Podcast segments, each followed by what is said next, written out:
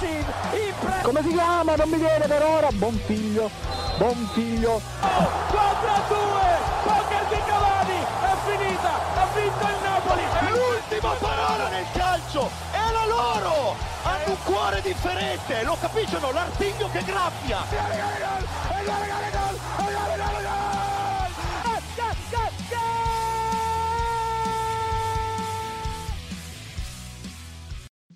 Un gaudioso saluto cari amici di Goal Speaker, benvenuti alla prima puntata di questa settimana, la puntata del martedì. Io sono Marco Cangelli, come avete modo di sentire, e quest'oggi, e quest'oggi parleremo di qualcosa che è successo 11 anni fa. Meglio, 11 anni fa eh, ricorderete l'Inter vincere lo scudetto, Mourinho allenava una squadra italiana e in un batter d'occhio sembra che tutto questo tempo non sia passato. Ne parleremo quest'oggi col mio compagno di viaggio da tutto quest'anno e che anche oggi è qui presente. Eh, lo, sapete che è il um, Lawrence d'Arabia di Vedano all'Ambro, il buon Gianluca Megna.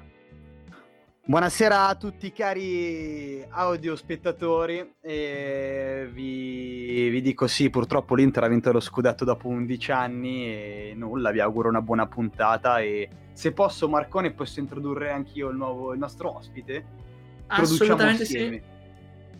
Ok, allora con noi vinci- fresco fresco vincitore dello scudetto e anche un po' tradito da Giuseppe Mourinho, ecco voi Tommaso Morelli direttamente da Plug and Play.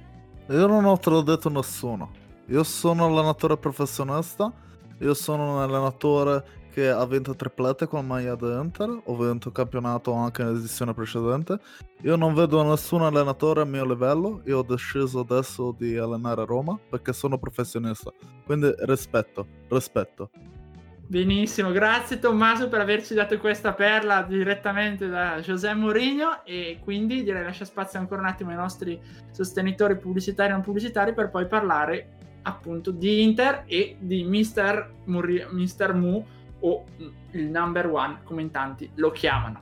Attenzione, palla dentro, rana per Cangelli Cangelli ancora per Mazza, Mazza per Quattrone, la manovra avvolgente di Gold Speaker, attenzione, Morgan Guida, dentro ancora, palla interessante, Megna, parla dentro ancora e c'è il gol, il gol di Gold Speaker, tutti i martedì dalle 19 e il venerdì dalle 20 su Radio Statale. Bene, rieccoci qui e partiamo subito quindi a parlare col personaggio del giorno perché veramente io sono cascato direttamente dalle nubi oggi pomeriggio quando mi sono trovato questa notizia sorpresa. José Mourinho, nuovo allenatore a Roma.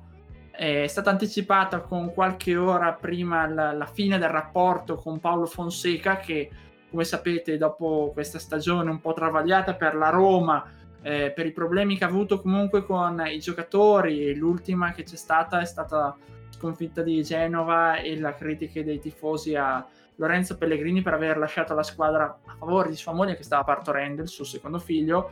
E insomma eh, in questa stagione turbolenta così dove la Roma sta purtroppo subendo una figuraccia dietro l'altra è arrivata questa notizia. Quindi non posso che partire dall'ospite e chiedere cosa ne pensa se se l'aspettava mai di vedere José sulla panchina dei giallorossi allora eh, introduciamo con una piccola premessa eh, la società S Roma è, in queste 24 ore ha cambiato più decisioni che l'Inter in questi 11 anni gli allenatori.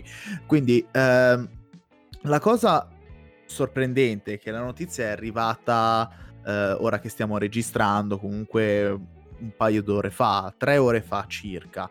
E ehm, fino a 4-5 ore prima sembrava esserci un accordo tra società S Roma e Sarri. Quindi è stato improvviso questo, questa decisione a gamba tesa da parte appunto della dirigenza della Roma a confermare a tutti gli effetti lo Special One. Ora, parere mio personale, mh, mm, sono contento che Mourinho uh, torni in Italia. Uh, si parla tanto, si è sempre citato, i tifosi continuavano a dire eh ma se torna Mourinho, eh ma se to- torna Mourinho vedrai che è un'altra Serie A. Uh, impensabile che tornasse all'Inter, impensabile perché va bene, ha vinto il campionato l'Inter, eh, è confermata comunque questa decisione di voler eh, mantenere i buoni rapporti tra Antonio Conte e appunto la società, eh, di, società nerazzurra. La cosa che però sorprende è che sia andato alla Roma Mourinho. Mm, vero che questo fa meno male per alcuni tifosi rispetto a vederlo magari sulla panchina della, della Juventus piuttosto che la panchina del Milan, però scegliere la Roma in una situazione così delicata sembra una soluzione mh, mm, un po' ai ripari per uh, Mourinho dopo una situazione un po' delicata ritrovatasi eh, sulla panchina del Tottenham, nonostante avesse un po' limato quelli che erano i suoi difetti caratteriali all'interno dello spogliatoio, non ha convinto. E Ro- la Roma, per quanto abbia avuto un passato molto tumultuoso e con una rivalità accesa con la squadra di Mourinho ai tempi, eh, adesso rispetto alle altre squadre, permettetemi di dirmelo, è in una situazione in bilico. Mm, metà, ro- metà rosa dentro, metà rosa fuori. I tifosi che, come appunto avete citato, vanno a lamentarsi con uh, Pellegrini perché gli sta nascendo il figlio, non è che sta, si è preso una vacanza, è, è un evento imperdibile per, uh, per una persona. E, eppure c'è sempre questo solito paragone tra tutti i giocatori della Roma e Totti dove Totti appunto non ha assistito alla nascita del figlio Christian ed è andato non mi ricordo se all'allenamento piuttosto che alla, alla partita. No, alla partita era andato a giocare contro il Messina, aveva anche segnato peraltro. Ecco, ecco, quindi è impensabile già mettere a paragone eh, Pellegrini e Totti, perché lì sono due situazioni ben diverse, però quello che dico è Totti e Totti, Pellegrini e Pellegrini. Eh, la priorità non è che deve avercela unicamente il calcio. Questo caso, scusi, sta nascendo il figlio, lascialo andare ad assistere alla nascita del figlio. Boh, questo, ecco, mm, trovo impensabile ragionarla sotto questo aspetto. Tornando a Murigno, mm, ti dirò, da interista la vedo come una bella occasione, perché adesso è una bella sfida il fatto che si sente anche vociferare di un ritorno di Allegri sulla panchina della Juventus, eh, un possibile ritorno di Sarri in qualche panchina italiana, alcuni dicono anche dicono anche Napoli, un ritorno a Napoli, noi assisteremmo agli ultimi quattro allenatori che hanno vinto in dieci anni di Serie A. Questo um, ritroveremmo a tutti gli effetti. Sì, ecco, Gianluca, io ti chiedo invece, siccome giustamente ha, ha mostrato Tommaso un po' qual è la situazione a Roma, cioè di grossa difficoltà, tant'è che guardando la classifica la Roma, dopo la sconfitta con la Sandoria, si trova solo con due punti di vantaggio su Sassuolo, quindi eh, c'è il rischio anche di perdere il posto in Conference League che implicherebbe giocare a luglio dopo una stagione lunghissima e dopo aver giocato anche gli europei comunque. Eh, secondo te Mourinho può essere l'allenatore effettivamente giusto per la Roma, visto che poi comunque ha mostrato delle difficoltà rispetto al passato, rispetto al passato col Porto, con l'Inter, col Real, nelle ultime esperienze col Manchester e col uh, Tottenham? Beh, noi di Roma siamo tutti un po' contenti perché con Mourinho che è arrivato ad allenare da noi a Magica stiamo tutti un po' assieme, tutti contenti perché Fonseca ha fatto una stagione di merda e quindi siamo contenti, siamo contenti. No, a parte gli scherzi, eh, penso che questo sia un grande affare per la Roma, anche se José Mourinho arriva da delle stagioni un po', diciamo, difficili. Però comunque sia ricordiamoci che lo One uno che con due squadre che erano composte comunque da grandi giocatori ma non da fenomeni è riuscito ad, ad agguantare due Champions League con Porto e Inter che non è una roba da tutti. Perché secondo me è molto più facile vincere una Champions League con Real Madrid che vincerla col Porto o anche con l'Inter che comunque storicamente ne ha vinte tre. È, diciamo che non è il Milan capito? Ne ha vinte sette dici vabbè comunque sia, eh, ha fatto sempre dei grandi risultati, è il primo ad aver ottenuto il triplete qua in Italia. Comunque è un grande acquisto per la Roma e poi per una società come quella della Roma che sta rinascendo, secondo me, con la nuova proprietà, anche per cambiare lo staff medico addirittura, da come si vocifera, perché 50 infortuni in una stagione sono tanti e soprattutto a parer mio condizionano parecchio una stagione. La Roma comunque ha un reparto offensivo e a centrocampo che mm, mm, non è da invidiare da nessuna parte, perché comunque la Roma è anche una, squadra a livello, una buona squadra a livello europeo. E la Roma, fin quando Spinazzola e Veretù non si sono rotti, era in vantaggio a Manchester. Vorrei, vorrei ricordare anche questa cosa qua. Diciamo, non è solamente colpa di Fonseca o solamente colpa dei giocatori della Roma. È un dato di fatto che quando hai una rosa da 30 giocatori e se ne spaccano 15 alla volta, rimane comunque difficile giocare e, e comunque mantenere un ritmo durante un campionato. Tra l'altro è emerso che stamattina, poi in questo clima molto burrascoso in cui si sapeva che Fonseca comunque si ritrovava a giocare le ultime quattro giornate senza aver più fiducia neanche nella società e sapendo benissimo comunque che doveva arrivare teoricamente Sarri invece su questo cambio di rotta velocissimo addirittura eh, Tiago Pinto che è il direttore sportivo avrebbe parlato poi direttamente con i giocatori quindi anche qui un po' complesso. Però quello che vi domando a entrambe molto velocemente. Secondo voi siccome ora Mourinho si è accasato con la Roma e Sarri è ancora libero e si vocifera che il suo agente sia alla ricerca di una squadra in Italia per cui poterlo fare allenare su quale panchina andrà Sarri? E tenendo in considerazione situazioni di Fiorentina con Iachini che probabilmente non verrà rinnovata la fiducia visto che si sta salvando a malapena. E dall'altra parte il Milan con Pioli che a parte la vittoria col Benevento sta veramente faticando e pare non aver più quella potenza, quella forza sui giocatori. Palletti eh, eh, Juric comunque Sarri dove possiamo metterli? Gattuso dove possiamo collocarli? E chi potrebbe andare a coprire queste panchine? Prima magari Gianluca e poi Tommaso Bene, allora uh, io mh, mm, mi dispiace per Mister Pioli che comunque è riuscito in due anni a risolvere delle situazioni molto complicate per il Milan, cioè risolvere la situazione di Giampaolo in precedenza che secondo me è paragonabile al bidone di pattumia del cuore dell'arbitro che ha fischiato a rigore alla Juventus all'ultimo minuto in, uh, ai quarti di Champions League. E, e poi soprattutto uh, mi dispiace perché comunque ha rovinato un po' una stagione nonostante fino a lì, quindi tanto di cappello comunque Mister Pioli, quindi immagino che ci sarà un cambio in panchina nel Milan. Anche da, da fonti ci, dice, ci, dicono di valutare un po' tutte le situazioni anche in casa Milan, ovviamente. E quindi vedrei comunque molto bene con una squadra come il Milan, così giovane, composta comunque da così tanto talento e comunque da, anche da bel gioco, perché il Milan ha fatto vedere anche dei bel gioco durante la stagione secondo me uno come Sarri sarebbe perfetto anche a livello di mentalità e anche per affrontare magari un cammino europeo. Comunque Sarri ha vinto anche con, con il Chelsea un'Europa League, che vorrei ricordare che non è l'ultimo dei trofei, insomma.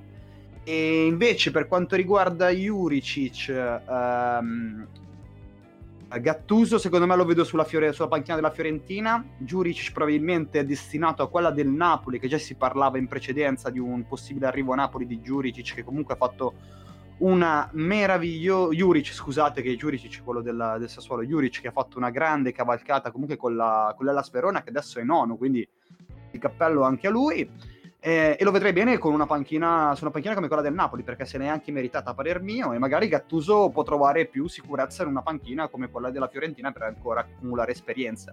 Anche se a me Gattuso piace moltissimo da, sia da giocatore come allenatore perché ha quel qualcosa in più che di solito dalla squadra. Difatti in Napoli si vede la mano di Gattuso nelle ultime partite che, ha, che hanno sia superiore, mantenere uh, per molto tempo l'entusiasmo che una rosa molto giovane come quella del Milan ha avuto per tutto il 2020, perché da quando da dopo la sconfitta con il derby dell'Inter della stagione scorsa 4-2, il Milan ha raddrizzato la testa, cominciato ad ingranare, si è qualificato in Europa League ehm, e ha iniziato una stagione al bacio. Eh, io vorrei ricordare che fino a gennaio il Milan era primo in campionato, poi hanno cominciato ad esserci dei problemi. Ehm, ma non voglio dare tutta la colpa a un'unica persona, sono quei piccoli grandi problemi che poi portano a una situazione ben peggiore. Ehm, sicuramente voi le avete analizzate sotto questo aspetto nel corso delle puntate, quindi non sto qui a fare tutta un'analisi dettagliata, però tra eh, acquisti un po' sbagliati perché Manzukic è stato un acquisto molto fallimentare come mi spiace dirlo anche Meite però Meite fa, fa meno, meno, peso come 9 ma più peso nella rosa perché è presente. Manzukic non, ha giocato due volte in croce eh, una volta sembrava che avesse fatto gol in realtà è stato autogol quindi eh, neanche per suo merito in quell'azione. Um, la, l'unica cosa che gli salvo a Manzukic è aver rinunciato lo stipendio del, di aprile eh, perché non ha giocato appunto però uno stipendio rispetto a tutto il resto. La, il preparatore atletico perché io ragazzi non è possibile abbiamo parlato tanto di infortuni da parte della Roma ma io ogni due per tre mi sentivo e questo giocatore è infortunato, piuttosto di quest'altro è infortunato. Quante partite si è saltato Ibrahimovic escludendo Covid con tutti gli affaticamenti muscolari in allenamento, sia col Milan che con uh, la nazionale? Questo vorrei far notare. Teo Hernandez che non ti gioca per due partite, Benasser che rimane più, eh, fuori più a lungo del dovuto il Milan ha avuto una serie di sfortune che a lungo andare hanno intaccato sul gioco. E non è, a mio avviso, colpa di Pioli. Pioli ha mantenuto una posizione bene o male salda fino a questo momento. Questo momento è arrivato un po' lo scivolone, perché le altre si stanno rialzando. Tutto qui. Quindi io Pioli in conclusione, dopo tutta questa discussione, lo lascerei al Milan. Cioè, il Milan, secondo me, dovrebbe dare ancora fiducia a Pioli e rivedere un attimo uh, alcuni elementi all'interno della rosa che vanno ridiscussi, senza fare nomi e cognomi. Per quanto riguarda il Napoli, il Napoli, se vuole puntare davvero a un qualcosa di grosso, uh, deve riappacificarsi con Sarri e riprovare con Sarri. Perché ha tutti gli elementi, la rosa di Gattuso, uh, per uh, competere seriamente in, uh, in, in, Serie A, con il titolo in Serie A, come si è visto negli anni passati. Quest'anno la sfortuna del Napoli è stata fare il percorso opposto al Milan, ovvero iniziare male e timidamente ricominciare bene, un po' come aveva fatto l'Inter, solo che l'Inter si è ripresa subito e ha vinto il campionato. Il Napoli adesso si ritrova in una situazione particolare come del resto le altre Juric eh, non so, Juric lo vedrei tanto bene invece a fare il passaggio alla Fiorentina. Eh, Juric lo, lo, vedrei lì. Oppure, se vogliamo parlare di, sempre di panchina del Napoli, se non c'è, eh, non dovesse mai arrivare Sarri, l'opzione è o Juric o mi è un po' forzato dirlo anche De Zerbi Zerbi idolatrato, amato da giornali e da questo gioco molto dinamico, però io permettetemi una critica, eh, può essere un gioco dinamico vero, ma la palla circola in orizzontale. Questo è il, un po' il gioco di De Zerbi. E però il vantaggio di questo gioco orizzontale è nel gioco sulle, sulle ale, cioè sulle ali e il Napoli le ha le ali. Ha ancora un Insigne che ha fatto la migliore stagione da quando è al Napoli. Questa è la sua migliore stagione in carriera da quando è al Napoli. Uh, Lozano si è riconfermato essere un ottimo giocatore. Politano un ottimo giocatore. Mertens è un po' agli AD, questo è vero, però ha ancora le sue carte da giocare. Osimen in questa ultima parte di campionato lo stiamo vedendo sempre di più. Adesso ha segnato ancora e per me è promettente. E un gioco così dinamico per il Napoli può funzionare. Sì, sì, anche perché Gattuso comunque l'ha provato un gioco abbastanza molto offensivo, soprattutto inizio campionato, prima di tutti poi i problemi che ha avuto anche povero Simen. Quindi sì, può anche provare effettivamente, considerando che comunque Mertens sembra aver ritrovato un po' anche con la squadra, con i tifosi, quella alchimia che c'è poi che ti dà Napoli, quindi avere anche un Mertens in più potrebbe starci. Poi De Zerbi è un ex Napoli, ricordiamo, da giocatore, per lui sarebbe un ritorno e vedremo, vedremo. Poi diciamo, diciamo che Mertens ha ritrovato la cazzimma. Esatto, Ciro. Ciro... Ciro- comunque è in forma. Cioè, tutto sommato... Sì, sì. Io, vorrei- io gli darei più spazio a un giocatore come Mertens perché ogni volta che è in campo comunque il gol, l'assist, la situazione la crea sempre costantemente. ha sempre quel guizzo, ma questa è proprio la differenza che secondo me la fa un giocatore esperto, un- sempre un fuoriclasse. Penso, e qua cito ancora eh, il Milan perché cito Ibrahimovic. Ibrahimovic pecca adesso di velocità, di, di stamina, chiamiamola così, ma ne guadagna notevolmente in eh, finesse, notevolmente in Esperienza. in, in esperienza, in tecnica, cioè penso solamente all'ultima partita, ai passaggi che ha fatto a, a Castiglieco. Eh, scusatemi se sorrido, ma eh, cioè, è stato un passaggio al bacio e poi è finito sui piedi di Castiglieco, che non voletevene, ma ecco, avete tolto... Simona, è, è tranquilla. eh, ave- pure perché avete tolto, due, due avete tolto. Suso, ma non è che avete trovato qualcosa di meglio lì a destra. A sinistra siete messi bene. Se solo si desse una svegliata un po' di più Leao. Perché adesso è un periodo un po' nero per lui. Eh, boh. mm, Non lo so. Nel Milan io l'unica cosa che ho da rimproverare sono alcuni elementi. Poi ci vorrebbe una puntata a sé per analizzare tutti i problemi interni del Milan, eh. Sì, esatto, probabilmente poi quello sarà un'altra roba anche perché si parla poi in chiusura, perché poi penso che siamo in chiusura di blocco, eh, si parla soprattutto del fatto di Ivan Gazzidis, quindi anche del, direttamente dell'amministratore delegato del Milan che è prossimo alla partenza dopo la figuraccia della Superlega che ha condizionato anche secondo me le prestazioni della squadra, i rinnovi che sono congelati fino a giugno come detto da Maldini e poi ci sono alcuni giocatori che sinceramente dalle ultime prestazioni, ma comunque poi da tutta l'annata, perché Samu Castillejo ormai non è più indispensabile per il Milan e probabilmente parte. Si parla tanto di Raffaele Leao sul mercato per un eventuale scambio con qualsiasi altro giocatore come contropartita per un eventuale acquisto, ad esempio come quello di Vlaovic che però sta per essere blindato dalla Fiorentina.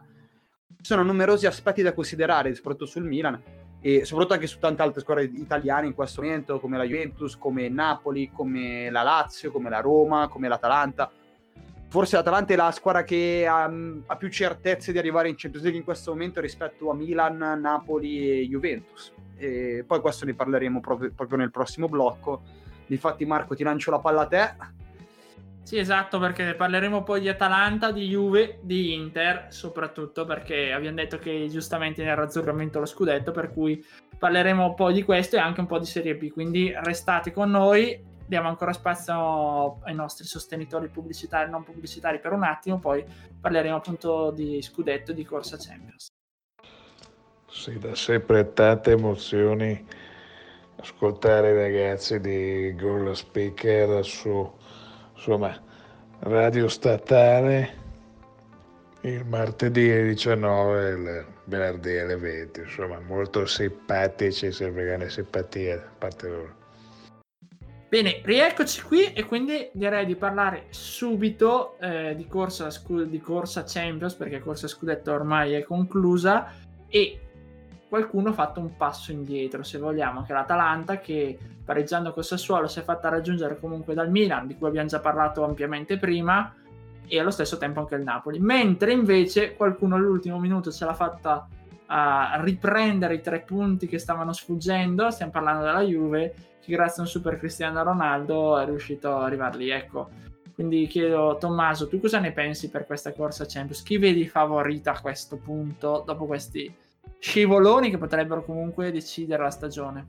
È difficile dare una preferenza perché comunque tutte e cinque, tutte e quattro, vogliamo considerare anche la Lazio? Sì, considero anche la Lazio perché è una partita in meno da giocare, oramai c'è anche lei lì.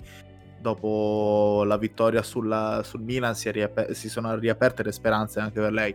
È una situazione un po' delicata perché tra tutte, guardando il calendario, il Napoli è quello messo, me- è quello messo meglio.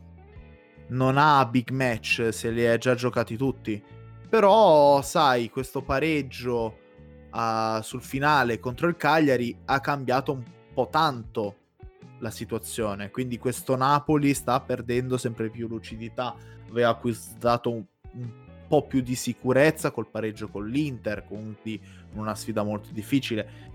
E ehm, questo pareggio ha riequilibrato tutto. La stessa Atalanta che va con Luis Muriel va a sbagliare questo rigore nei cos'è stato all'ottantesimo non, non ho ben presente eh, e quindi di conseguenza ritrovarsi questo pareggio contro il Sassuolo ricordiamo mh, se non fosse eh, stato annullato il gol di Locatelli sarebbe finita 2-1 però con i se e con i ma non possiamo dire nulla in merito a questo.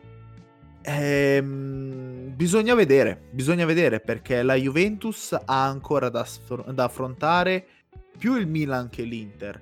Vero che c'è ancora lo scontro del derby d'Italia, ma eh, col fatto che l'Inter adesso eh, ha già confermato il titolo, mh, giocherà con meno fame questo non vuol dire che non si impegnerà la squadra di Conte, però mh, sicuramente non sarà così pesante una sconfitta contro la Juventus rispetto a quella dell'andata.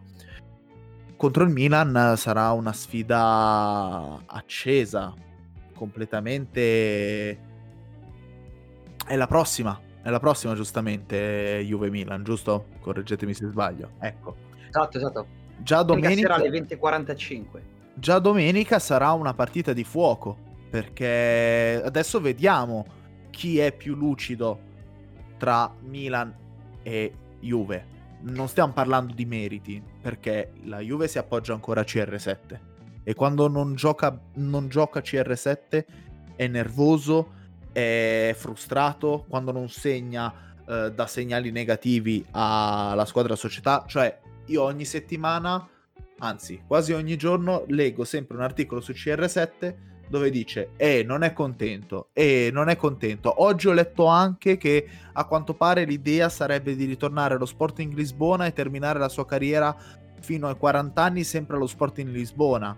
Cioè, oramai si dice di tutto di, di CR7.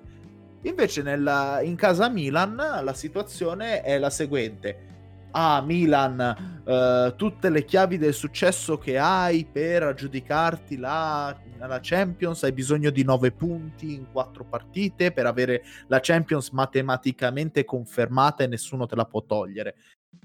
Cioè, no, no, eh, si sta creando tanto di quell'agitazione. Certo, poi lo dimostra il campo, ovviamente, però mm, io sono sempre dell'idea che quando fanno parlare tanto una squadra piuttosto che un'altra, porta sempre sfortuna. Si, bisogna essere un, anche un po' scaramantici quando si, si tifa, si segue il calcio. E questo l'ho già visto in questo campionato. Cioè, eh, quando c'era il derby di ritorno contro l'Inter, hanno sempre solo fatto parlare i giocatori del Milan. E questo ha, ha tirato un po' tanta iella a mio avviso, ha tirato un po' tanta iella. E adesso, boh, vediamo. Vediamo anche questa Lazio che hanno annunciato finalmente il recupero della partita col Torino tra la penultima e l'ultima di campionato, quindi eh, la Lazio lascia questo tabù della sua possibile mm, qualificazione in Champions prima della 38esima giornata. Sì, sì, adesso vedremo un attimo così, anche perché appunto c'è anche l'Atalanta comunque che è tutto lì, insomma. Quindi Gianluca, io ti volevo chiedere, la pressione non può pesare, soprattutto più che per l'Atalanta che comunque un po' forse era garantito questo, questa possibilità, ma che si rischia di dover trovarsi a giocarsi il posto in Champions magari col Milan, se quasi metà, e dall'altra parte soprattutto il Milan, cioè Donnarumma, il caso che appunto i tifosi hanno fatto questo incontro con lui, lui che si è messo a piangere, ha detto che vorrebbe diventare il Totti del Milan, ma c'è sempre Raiola che, che fa affari con la Juve, insomma tutti questi intrecci possono pesare sui rossoneri e dall'altra parte sui nerazzurri. Ma poteva citare Maldini, scusatemi, perché è il Totti del Milan. Ce l'hai lì, Maldini, no, ti, dà, esatto, ti, ti, fa sì. firmare pure i contratti. No, deve citare Totti del Milan. Boh, non lo so. Secondo me non... ha, ha fatto confusione. Esatto, diciamo che aveva l'esempio lampante più vicino di quanto potesse essere. Eh, comunque sia, allora, eh, l'episodio è successo prima del match col Benevento, quindi si è giocato bene col Benevento e non ha preso gol in favore della Juventus. Sono tutte chiacchiere che stanno a zero e penso che eh, Donnarumma da quando ha 16 anni ad oggi sia cresciuto molto come portiere e anche come uomo. Alla fine lui ha dichiarato più e più volte di voler rimanere qui con i rossoneri a giocare e a giocarsela. E penso che con una Champions League e con, eh, alla pari con la Juventus cioè, le soluzioni sono poche. Poi vorrei ricordare anche che la Juventus sì i soldi ha però comunque ha dovuto rimandare di quattro mesi gli stipendi. Quindi sono tutti discorsi che stanno a zero perché i momenti societari ce li hanno tutti. In questo momento la crisi societaria sta a, su tutti tranne forse sull'Atalanta comunque ha un, un, conto in verde al contrario di altre squadre, ma anche il Milan ha un conto verde in controllo della Juventus, dell'Inter e tante altre squadre.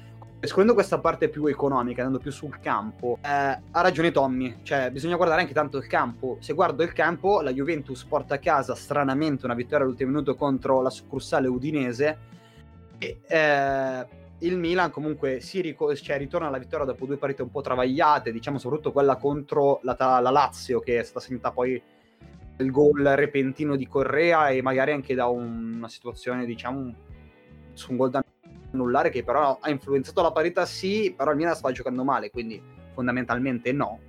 Quindi bisogna essere anche obiettivi, anche, per, anche se certi errori comunque vanno segnalati, perché con il VAR non puoi non segnalare un, un fallo del genere. Comunque sia, vedremo tutto domenica, perché domenica sarà, secondo me, il, um, la, la partita decisiva, perché poi eh, la Juventus dopo il Milan avrà un'altra partita e che non so contro chi con l'esattezza, poi andrà a affrontare l'Inter. E poi andrà no, a affrontare no, no, l'Inter. scusami, scusami, scusami. È quella dopo ancora l'Inter, eh, ho sbagliato. Ecco, quindi nel senso avrà anche l'Inter tra poche giornate, quindi l'Inter con, uh, con il dente avvelenato, le dichiarazioni di Marotte sono state chiare, noi andiamo lì da campioni d'Italia per decidere il loro destino. Penso che l'Inter giocherà a ritroso, anzi, l'Inter andrà a Torino per vincere al 100% parer mio, cioè non tanto per fare un favore ai cugini, ma quanto per eh, consolidare questa meravigliosa vittoria dello scudetto.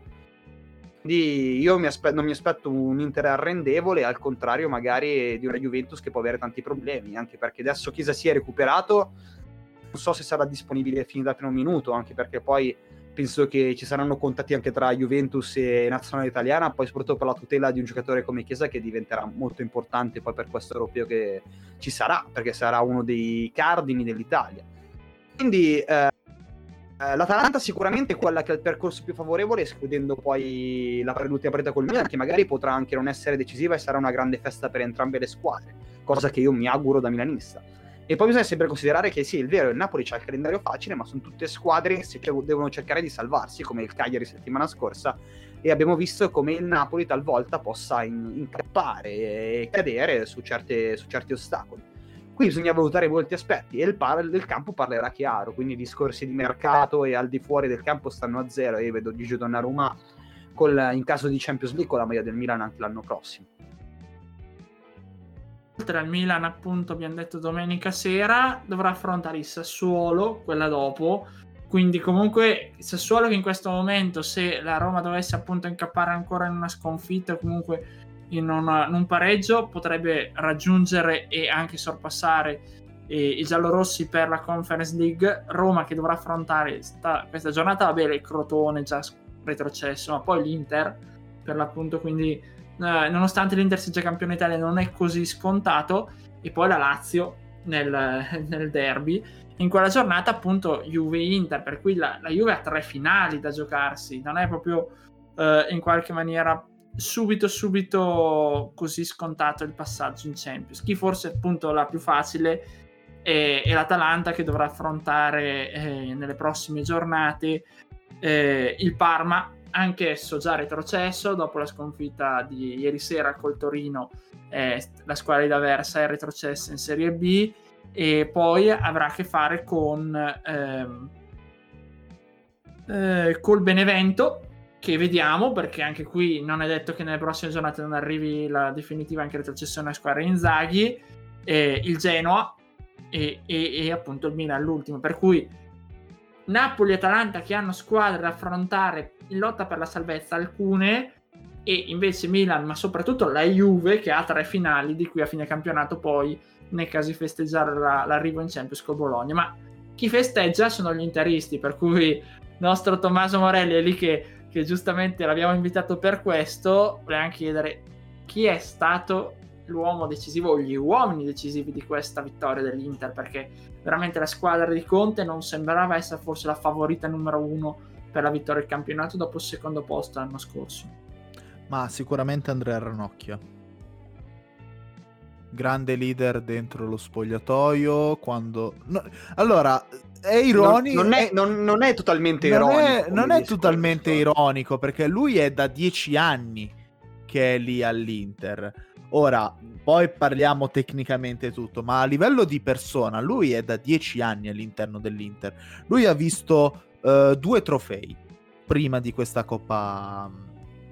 Prima di, eh, di questa Serie A, quindi di questo campionato, di questo scudetto.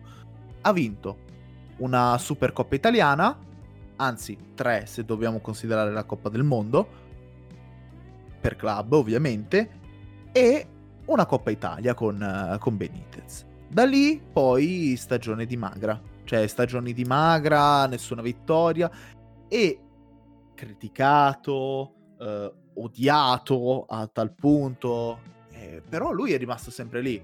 Lui consapevole sue, dei suoi limiti, consapevoli delle, del fatto che eh, oramai era diventato un panchinaro fisso, però quando c'era bisogno di lui, c'era bisogno di lui.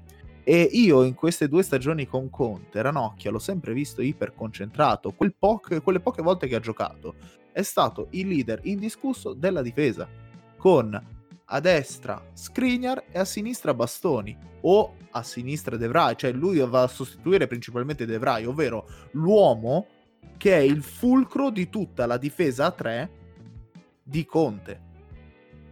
Questo da un punto di vista umano, quindi mi ha sorpreso questo.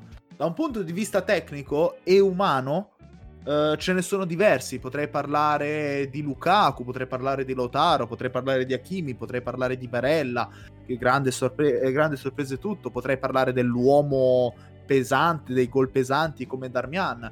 Uh, potrei non parlare di Vidal perché sinceramente Vidal è stato un acquisto superfluo che ha fatto piangere mh, dalla tristezza Antonio Conte, prima contento, poi in lacrime completamente perché si è ritrovato un giocatore fuori forma, eh, completamente esaltato, non era più il Vidal della Juventus, ma già al Barcellona, secondo anno al Barcellona stava un po' peccando Vidal, ma piccoli grandi dettagli io questa, questo campionato, dopo tutti questi ragionamenti,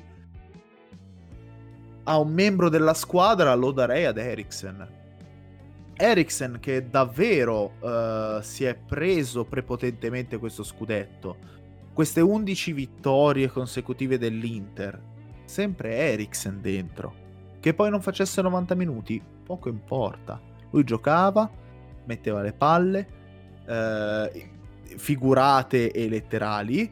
Eh, si intende ovviamente le palle da calcio, eh, non stiamo qua a pensare a male. A male.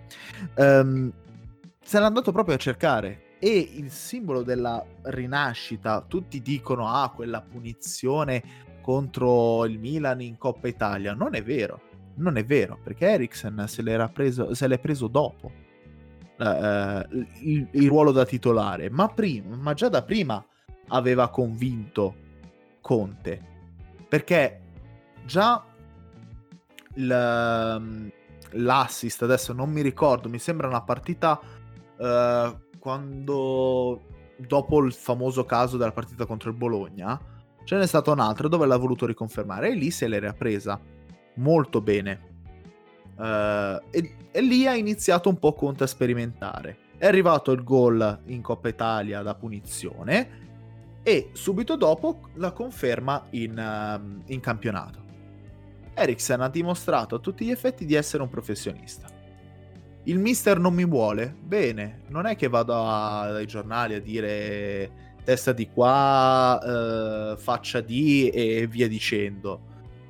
Lui è rimasto zitto, come è successo l'anno scorso per eh, Godin, eh? perché all'inizio non giocava Godin, poi è arrivato in finale di Europa League e in quella posizione in campionato perché Godin ha fatto ricredere Conte. Conte è fatto così. Lo stesso Eriksen. Secondo me questa coppa è la sua. Più di tutti. Poi gli altri se la sono guadagnata giustamente. Sì, sì, aggiungerei anche Bastoni o Skriniar, perché soprattutto Skriniar che... Skriniar, Skriniar tra i difensori è stato il più eccesso, si è ritrovato quello Skriniar che si parlava da inizio del 2018, quando 17-18, quando lo si è acquistato dalla Sampdoria come il peggior difensore che la Doria avesse, e poi guardalo adesso. Eh, è cambiato da così e così. Però adesso è una certezza. Prima era un, un giovane talento, adesso sem- sembrerebbe a tutti gli effetti una certezza. Ecco, a proposito dei verdetti, per chiudere questa puntata, caro Gianluca, non possiamo parlare che di Serie B. L'Empoli è stato promosso poche ore fa in Serie A di nuovo, quindi il ritorno per la squadra toscana, allenata da Dionisi, che anche questo è un tecnico emergente, qualcuno addirittura l'ha accostato al Napoli, quindi vedremo anche su quel fronte lì. E, però c'è il Monza che ha vinto due scontri diretti con la Salernitana grazie a un Super Mario Balotelli e oggi con il Lecce Caro Gianluca, un gran gol di Barberis da calcio di punizione dai 30 metri che vuole segnalare per una pennellata assurda che ho avuto l'onore di vedere in diretta. Eppure, fai una domanda. no, volevo chiederti effettivamente si è svegliato troppo tardi il Monza oppure potrebbe essere veramente utile, cioè può farcela tornare in Serie A, o meglio arrivare per la prima volta in Serie A oppure veramente troppo tardi e non c'è più nulla da fare, il Lecce si è ormai lanciato. Allora, uh, in questo momento Lecce e Monza sono a pari punti con uh, il Monza a favore di um, Conte Diretti perché ha vinto sia l'andata che il ritorno, se non, se non erro. Uh, ma poi soprattutto a favore di Scodiretti anche con la Salernitana che con molta fortuna porta a casa la vittoria al 94esimo contro il Pordenone a Pordenone, grazie, anzi a Udine mi sa, e non a Pordenone perché lo stadio è ancora troppo piccolo, ad Udine con un gol su calcio di rigore all'ultimo secondo, quindi che gli regala il momentaneo terzo posto, ma volevo segnalarti il fatto che Salernitana che Lecce, eh, prima una e poi l'altra nelle ultime due giornate di Serie B che saranno questo sabato e poi sabato prossimo, prima la Salernitana incontrerà l'Empoli e poi il Lecce incontrerà l'Empoli eh, nonostante già il passaggio in Serie A, secondo me non si tirerà per nulla indietro, anzi, probabilmente scenderà anche lì per confermarsi come campionessa di, della Serie B. Quindi non vedo il Monza sfavorito perché anche gli scontri del Monza dico che siano semplici, ma comunque sono alla portata della squadra di Brocchi, ma soprattutto vedendo il momento di forma, perché comunque è un momento di forma del Monza eh, perché è inequivocabile questa cosa. Forse, abbiamo per, forse sono stati persi troppi punti con le, con le squadre dietro nelle giornate precedenti. Ma il Monza ha una grossa pro- probabilità di, di, di, andare in Serie per la sua prima volta direttamente perché eh, la Salernitana perde settimana prossima, cioè ipoteticamente perde sabato con. Uh, con, il, con, l'Empoli, il Monza vince contro il Cosenza, il Monza è secondo e poi in base poi anche al giocatore Lecce, nel caso è secondo davanti al Lecce. Quindi è una situazione molto interessante a favore del Monza. Tutto, tutto il destino è in mano del Monza in questo momento, nelle mani del Monza, perché poi eh, sicuramente Salernitana e Lecce avranno degli scontri abbastanza duri e complicati. Sì, tra l'altro la cosa strana è che il Monza è la miglior difesa di tutto il campionato con 31 reti subite rispetto all'Empoli che ha subite 32, quindi Vedremo. E faccio l'ultimissima domanda a entrambi. Qualora il Monza dovesse venire direttamente in Serie A insieme all'Empoli, chi uscirà dai playoff vincente? Prima Gianluca e poi Tommaso. Ah, la squadra che mi ha ovviamente sorpreso più positivamente è il Lecce che comunque anche oggi non ha mollato fino all'ultimo secondo contro il Monza e poi ha fatto una cavalcata e rimonta incredibile a parer mio e vedo come strafavorita nel caso di un, un eventuale playoff anche considerando, considerando che anche la, ci sarebbe la Salernitana sempre il Lecce la Salernitana innanzitutto è di Lotito quindi mi auguro che non passi perché ho questo odio nei confronti di Lotito e quindi non riesco proprio a sopportarlo e poi se no c'è da considerare anche il Venezia, che comunque il Venezia è dato filo da torcere a tutte le big. Quindi considerare bene anche il Venezia o eventualmente anche il Chievo Verona. Però il Lecce sarebbe la, la favorita secondo me a un ritorno in Serie A. Eh, io sono combattuto tra Lecce e Venezia. Perché mh, mm, il Lecce, vabbè, mh, mm, simpatizzo, anche se sono interista, io sempre simpatizzato Lecce per ragioni familiari, avendo origini lì Uh, per quanto riguarda invece il Venezia, perché mi piace, l'ho seguito un po' in questo percorso e soprattutto va detto perché dentro c'è Sebastiano Esposito, a me piace, è un gioco è molto pro- cioè, è promettente secondo me come ragazzo, anche se ha fatto un solo gol regalatogli a Natale da parte di Lukaku l'anno scorso, però francamente se lo merita un po' se lo merita un po' questo ritorno in Serie A con una squadra come il Venezia. Va bene, va bene. Allora, io non posso a questo punto far altro che salutare i miei colleghi, quindi saluto Tommaso Morelli che mi auguro possa essere ancora ospite da noi prossimamente. Io mi auguro solamente che il mio Monza possa ritornare grande, anzi diventare grande e quando ci sarà il derby contro il Milan gliele faccio vedere io a questo Gazzidis. E Gianluca Megna. Una buona serata a tutti e vi ricordo di ascoltarci su Spotify e Radio Statale il martedì alle 19 e il venerdì alle 20 e un ringraziamento anche a Tommaso Morelli per essere stato qui con noi. Grazie per l'ospitalità ragazzi. Quindi noi torniamo, vi aspetto venerdì alle ore 20 eh, con una nuova puntata, con nuovi verdetti e soprattutto sempre con il calcio. Un caro saluto a tutti. Un gol spettacolare,